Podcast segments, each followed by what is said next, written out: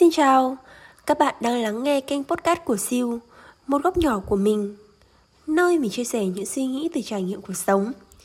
Mình rất vui nếu như tiếng nói và suy nghĩ của mình đồng điệu với góc nhìn và cách nghĩ của bạn.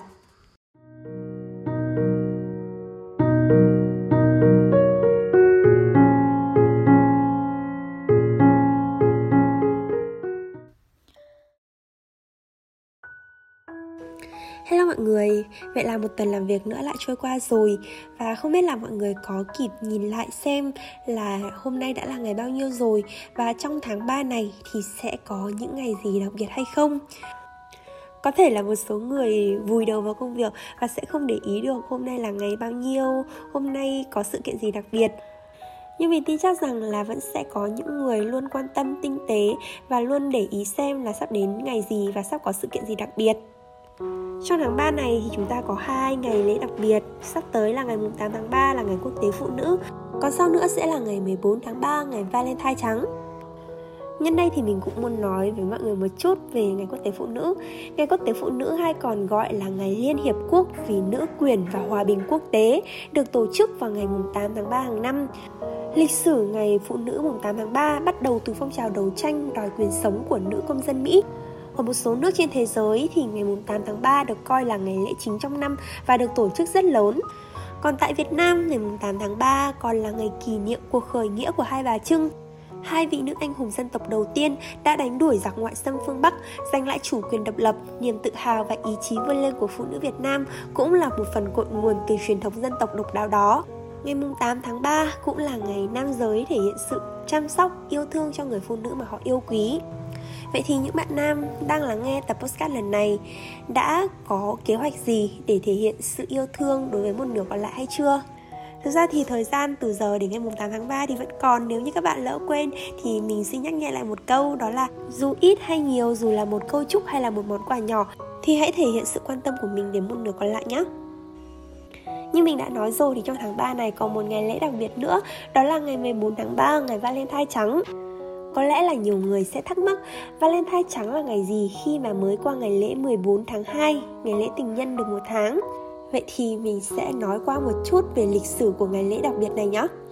Valentine trắng hay còn được biết đến với cái tên là White Valentine, White Day.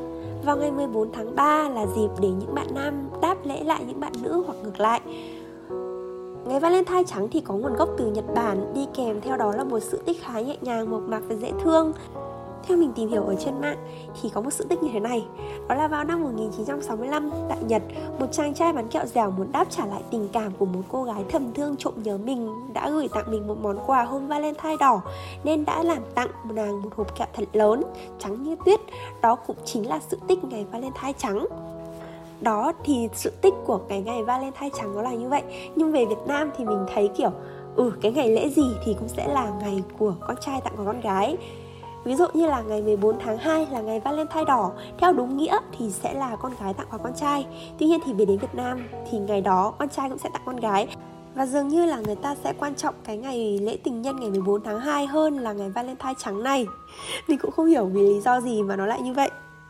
Cũng thấy khá là tội cho các bạn nam bởi vì dù đúng dù sai, dù ngày lễ nào thì các bạn cũng vẫn sẽ phải tặng quà cho người yêu của mình nhưng mà theo mình nghĩ thì những cái ngày lễ thực ra cũng chỉ là một cái cớ để chúng ta thể hiện tình cảm với nhau nhiều hơn nếu như chúng ta thực sự yêu thương nhau thì cần gì phải đến một ngày lễ chúng ta mới bày tỏ đúng không? Tất cả những ngày trong năm sẽ đều là Valentine nếu như chúng ta thật lòng trao đi và yêu thương lẫn nhau. Đó, đó là mình đang nói về cái ngày lễ dành cho những cặp đôi, những người đang yêu nhau Chứ còn mình hiện tại bây giờ thì đang không trong một mối quan hệ nào cả Mình sợ rằng nếu như nói sâu vào vấn đề này thì mọi người sẽ nói mình là đã FA rồi còn xông pha đi làm chuyên gia tư vấn tình cảm Thế nên là mình sẽ nói về một vấn đề khác đúng chuyên môn của mình hơn Đó là độc thân và chủ đề của chúng ta ngày hôm nay như mọi người đã nhìn thấy ở dòng tiêu đề đó là độc thân không phải là ế. Đây là những suy nghĩ, những cái nhìn nhận của mình về vấn đề này trong khoảng thời gian mình đang độc thân. Cùng lắng nghe nhé.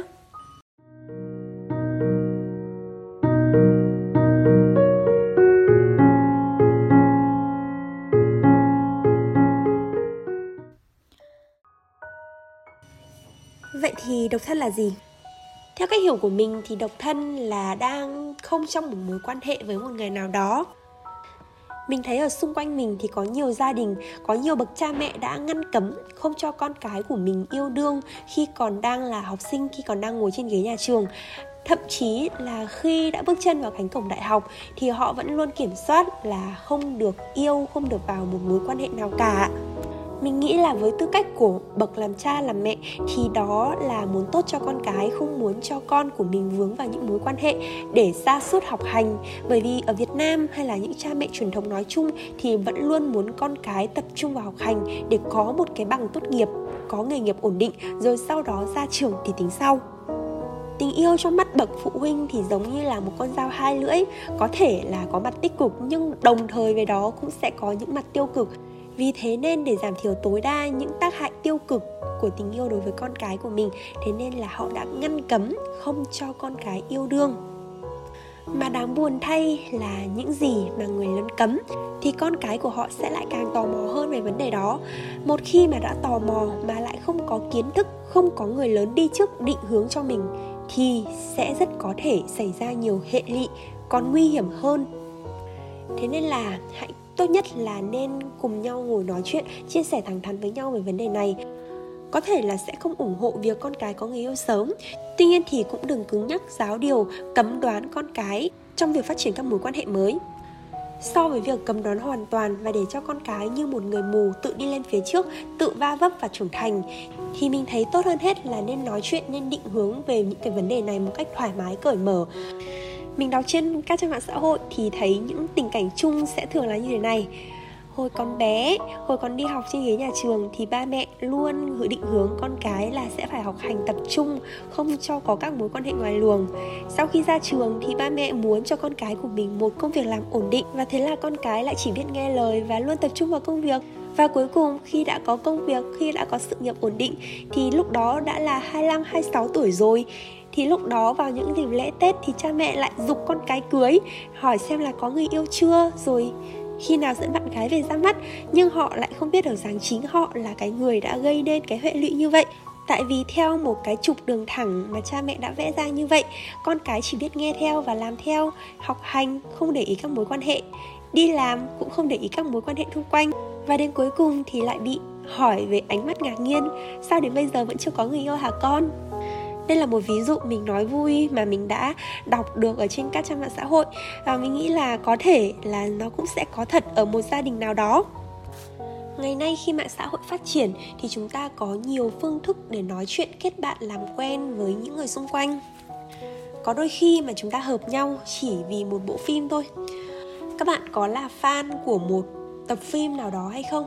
Mình thì rất thích xem những bộ phim thanh xuân, đặc biệt là những tập phim thanh xuân hoa ngữ không biết mọi người có giống như mình không, nhưng mà nhiều khi mình xem phim ấy, xong rồi, kiểu, thấy mình giống như cái nhân vật chính, nữ chính trong phim. Đôi khi là cái nét tính cách nào đó của mình giống như cái nhân vật trong phim. Thế nên là mình lại càng muốn tìm được một người như nam chính ở trong phim, rồi lại ôm mơ tưởng về một soái ca nào đó bước đến.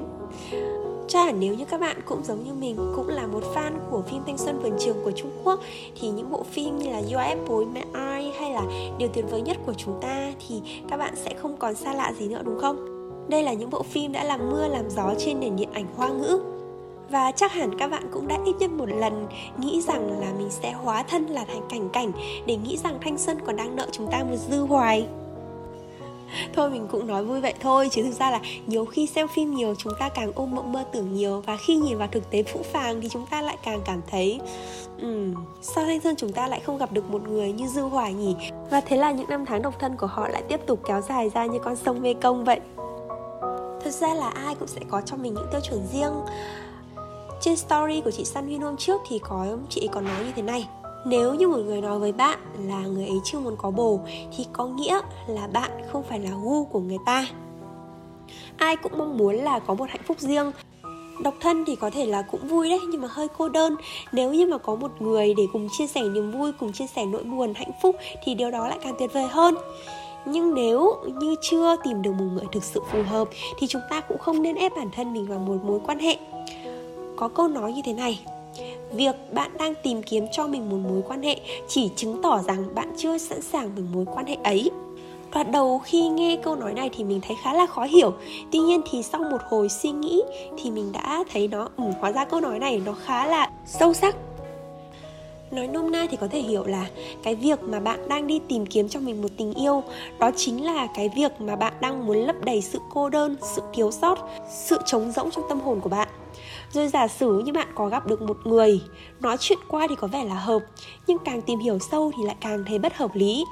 Và rồi thì bạn muốn thay đổi người khác để cho người đó giống như là cái mẫu hình lý tưởng của bạn đã đặt ra. Điều này càng chứng tỏ rằng là bạn không thực sự yêu người đó bạn chỉ yêu con người cái mẫu hình lý tưởng mà bạn đặt ra và bạn áp đặt tất cả những tiêu chuẩn đó lên người đó và bạn bắt họ phải giống như thế. Và bởi vì không tìm được tiếng nói chung, thế nên là các bạn ngày càng cãi vã, ngày càng trách móc nhau nhiều hơn. Nói thì có vẻ là hơi khó hiểu, vậy thì mình sẽ lấy một ví dụ như thế này để mọi người có thể dễ hình dung ra hơn.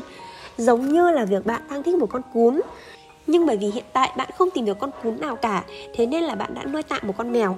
Có thể là ban đầu bạn và con mèo đó rất là hòa hợp nhau Tuy nhiên sau một thời gian thì bạn lại chán ghét tiếng kêu meo meo của con mèo và bạn lại chỉ thích cái tiếng kêu gâu gâu của con chó. Thế nên là bạn đã bắt con mèo của bạn kêu tiếng của chó. Và bởi vì đó là mèo mà tại sao nó có thể kêu được tiếng kêu của con chó? Thế nên là những bất đồng đã xảy ra. Giống như cái việc mà bạn bắt một người phải thay đổi như thế này, phải làm như thế này, làm như thế kia vì mình. Và như thế là họ đã không được sống đúng với bản chất của mình tự chung lại thì mình chỉ muốn nói đó là nếu như chúng ta yêu thì hãy yêu từ chính con người của họ. Hãy để cho họ được làm chính họ, đừng uốn nắn gì người ta hết. Và đó cũng chính là lý do mình không có câu trả lời cụ thể cho câu hỏi gu của mình là gì? Bởi vì nếu như mình có câu trả lời cho câu hỏi đó, thì có thể là người ta sẽ uốn nắn dần dần theo cái gu mình thích và họ sẽ không sống đúng với bản chất của họ. Và như vậy thì một mối quan hệ nếu có thể thì cũng sẽ không thể kéo dài được. Thực ra thì hiện tại mình đang độc thân Và nhiều người thì họ lại gán cái khái niệm độc thân và ế nó cùng với nhau. Thực ra thì độc thân và ế thì đều là những cái tính từ để chỉ những người mà đang chưa trong một mối quan hệ nào cả. Bởi vì nghe nói là ế giống như kiểu là chúng ta không còn một sự lựa chọn nào khác, không có ai thèm để tâm để ý đến mình. Còn độc thân thì lại là một sự lựa chọn mang tính chủ động hơn. Những người sống trong trạng thái độc thân thì sẽ có sự chủ động và tự tin nhiều hơn trong khi đó, những người bị ế thì thường khá là tự ti và không nhận thức được giá trị bản thân mình. Cùng trong cái tình trạng cô đơn lẻ bóng nhưng mà những người độc thân thì sẽ cũng chẳng mấy bận tâm đến điều đó, họ bình thản, chờ thời cơ đến và chờ những người thích hợp đến bên mình. Còn những người ế thì luôn lo lắng, luôn sốt sáng đi tìm người yêu nhưng mà chẳng có động thái gì thêm cả. Họ luôn tìm những cái lý do để biện hộ cho sự ế của mình bản thân mình thì mình tự nhận thấy là mình không quá xinh đẹp nhưng mình vẫn rất tự tin là mình sẽ không ế. Và chắc chắn rằng nhiều bạn nữ ở ngoài kia cũng như vậy. Nhiều bạn bè của mình giống như mình lựa chọn một cuộc sống độc thân vui tính. Thật ra thì ý mình muốn nói đến ở đây là mình tự lựa chọn độc thân Chứ không phải theo hướng tiêu cực mà mọi người hay nghĩ. Mình biết được giá trị hiện tại của bản thân mình là như thế nào Và mình cần phải tiếp tục cố gắng trau dồi thêm những kỹ năng, kiến thức mới để bản thân của mình ngày càng có thể hoàn thiện hơn và trong lúc còn độc thân như thế này thì hãy tranh thủ thời gian và yêu bản thân của mình hơn. Hãy luôn yêu lấy bản thân của mình, tại vì nếu như bạn không yêu bản thân mình thì bạn cũng sẽ không thể biết cách yêu lấy bản thân người khác. Ai cũng sẽ có quyền lựa chọn cho mình một cách sống riêng mà, đúng không? Chỉ là đôi khi chúng ta chậm lại một chút, nhìn sâu vào bản thân của chúng ta nhiều hơn, cố gắng hoàn thiện những gì chúng ta còn đang thiếu và hãy tự đặt mình vào một tình huống. Nếu như bản thân mình là một người khác giới thì bạn có đồng ý yêu một người như bạn ở thời điểm hiện tại hay không? Trong lúc ngồi và chờ đợi tình yêu tới thì trước mắt những ngày lễ như là mùng 8 tháng 3, 14 tháng 3 thì hãy tạm thời tắt máy rời xa khỏi những trang mạng xã hội để tránh phải nhìn cái cảnh của mọi người khoe quà vậy. Và bạn yên tâm là cũng sẽ có những ngày dành riêng cho hội độc thân Đó là ngày 11 tháng 11 Hay tới đây là ngày Valentine đen ngày 14 tháng 4 và tập podcast xám xí về chuyện tình yêu bọ xít của mình à, đến đây là kết thúc. Cảm ơn các bạn đã lắng nghe và hẹn gặp lại các bạn trong những số ra sau. Bye bye!